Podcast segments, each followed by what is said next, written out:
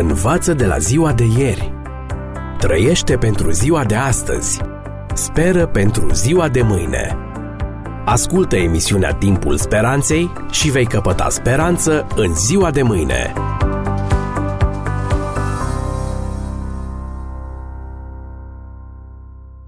Dragi prieteni, în următoarele clipe vreau să vă prezint un răspuns la o nouă dilemă creștină. Este Dumnezeu autorul răului?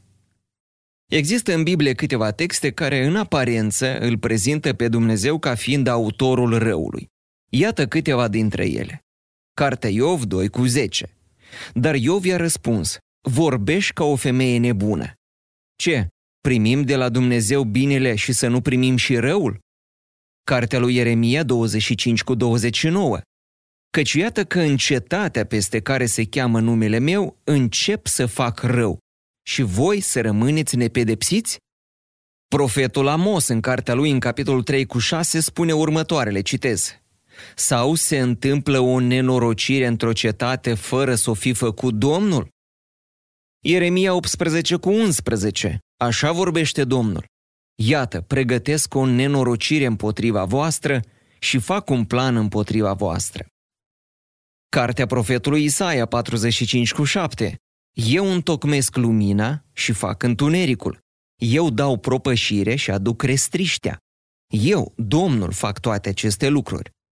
Același verset în traducerea Bibliei după regele Iacov sună astfel, citez. Eu făuresc lumina și întocmesc întunericul. Eu fac pacea și aduc răul. Am încheiat citatul. Și ultimul verset, plângerile lui Ieremia 3 cu 38 nu iese din gura celui prea înalt răul și binele. Dragi prieteni, unele din versetele biblice sunt atât de categorice încât ereticul Marcion, care a trăit în anii 100-160 după Hristos, a tras concluzia că Dumnezeul Vechiului Testament este diferit de Dumnezeul Noului Testament. Erezia sa numită marcionism poate fi întâlnită și astăzi în gândirea unor creștini. Texte biblice de genul celor amintite ridică o problemă cât se poate de serioasă. Este cu adevărat Dumnezeu autorul răului din lume? Multe alte pasaje biblice îl prezintă pe Dumnezeu ca fiind plin de îndurare și milostiv, încet la mânie, plin de bunătate și credincioșie. Cartea Exod 34 cu 6. Un Dumnezeu ale cărui lucrări sunt desăvârșite și ale cărui căi sunt drepte un Dumnezeu credincios și fără nedreptate, un Dumnezeu drept și curat. Mai mult decât atât, psalmistul David afirmă cu convingere, citez, Căci tu nu ești un Dumnezeu căruia să-i placă răul. Cel rău nu poate locui lângă tine. Am încheiat citatul, Psalm 5 cu 4. În timp ce Eremia citează cuvintele lui Dumnezeu care ne asigură, Căci eu știu gândurile pe care le am cu privire la voi, zice Domnul, gânduri de pace și nu de nenorocire. Ieremia 29 cu 11. Scriindu-le creștinilor din primul secol, apostolul Iacov îi mustră pentru faptul că de pe buzele lor se aud și binecuvântări, dar și blesteme. Citez. Din aceeași gură iese și binecuvântare și blestemul. Nu trebuie să fie așa, frații mei. Oare din aceeași vână a izvorului țâșnește și apă dulce și apă amară? Frații mei, poate un smochin să facă măsline sau o viță să facă smochine? Nici apa sărată nu poate da apă dulce. Am încheiat citatul, Iacov, capitolul 3. Dacă unui creștin nu-i stă bine această pendulare între bine și rău, între lumină și întuneric, între binecuvântare și blestem, cei care fac acest compromis, fiind aspru mustrați de apostol, oare putem să ne-l imaginăm pe Dumnezeu ca autor și al binelui dar și al răului. Se impun aici, dragi prieteni, câteva observații. Prima, un prim aspect care trebuie luat în considerare atunci când dorim să pătrundem înțelesul unor texte ca cele amintite la început, este cel al suveranității lui Dumnezeu asupra întregii creații. Căci este scris, al Domnului este pământul cu tot ce este pe el, lumea și cei ce o locuiesc.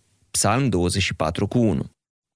În calitate de creator al tuturor lucrurilor, Dumnezeu este suveranul absolut, având dreptul să pedepsească pe cei care încalcă dreptatea. Judecățile lui Dumnezeu se pot manifesta sub forma unor calamități pe care El le îngăduie în scop disciplinar. Biblia descrie astfel de evenimente în care Dumnezeu a intervenit în favoarea copiilor săi sau a poporului său în întregime, pedepsindu-i pe dușmani și aducând nenorociri peste aceștia. Ca apărător al dreptății și garant al libertății de alegere, Dumnezeu poate și trebuie să intervină în viața oamenilor și națiunilor chiar înainte de judecata finală. A doua observație. În Sfânta Scriptură, termenul rău are mai multe semnificații. În unele pasaje, el înseamnă rău, de exemplu pomul cunoștinței binelui și răului. În altele, el înseamnă dezastru, ca în cartea profetului Ieremia 26 cu 3, citez. Poate că vor asculta și se vor întoarce fiecare de la calea lui cearea. Atunci mă voi căi de răul, adică dezastrul, pe care mă gândisem să l fac din pricina răutății faptelor lor. Am încheiat citatul. În cartea 2 Samuel 15 cu 4, termenul rău este folosit cu sensul de nenorocire, ruină. Iar în Geneza 6 cu 5, același termen ebraic are sensul de ticăloșie. Iată ce scrie aici. Domnul a văzut că răutatea, adică ticăloșia omului, era mare pe pământ și că toate întocmirile gândurilor din inima lui erau îndreptate în fiecare zi numai spre rău, adică ticăloșie. Atunci când unele texte biblice par să-L prezinte pe Dumnezeu ca autor al răului, trebuie să înțelegem că în calitatea sa de suveran absolut al creației și în condițiile păcatului, El are dreptul să aducă răul în sensul de dezastru, nenorocire, ruină, prin judecățile sale asupra oamenilor păcătoși sau asupra unor popoare răzvrătite. A treia observație. Când Biblia vorbește despre Dumnezeu ca fiind autor al răului, niciodată nu este vorba de răul moral. Dumnezeu nu este niciodată autorul păcatului, nici al relelor care decurg din acesta. Dumnezeu este dragoste, iar dragostea este incompatibilă cu răul de natură morală și cu păcatul. Apostolul Iacov ne asigură că, citesc, orice ni se dă bun și orice dar de săvârșit este de sus, pogorându-se de la Tatăl Luminilor, în care nu este nici schimbare, nici umbră de mutare. Am încheiat citatul. Iacov 1 cu 17. Și ultima observație. Gândirea ebraică este diferită de cea europeană. În gândirea ebraică, lui Dumnezeu îi se atribuie un rol activ în evenimentele neplăcute, dezastre, calamități, în timp ce în gândirea europeană se consideră că el doar îngăduie astfel de evenimente. În gândirea ebraică se consideră că el face ceea ce de fapt el doar îngăduie sau nu împiedică să se desfășoare. Atunci când Dumnezeu îngăduie un anumit lucru, autorii Bibliei spun că el a făcut acel lucru. Însă chiar dacă în condițiile păcatului Dumnezeu îngăduie anumite lucruri rele să aibă loc, totuși El nu le promovează. În concluzie, Dumnezeu nu este autorul răului moral. Adevăratul autor al răului moral și al păcatului este diavolul.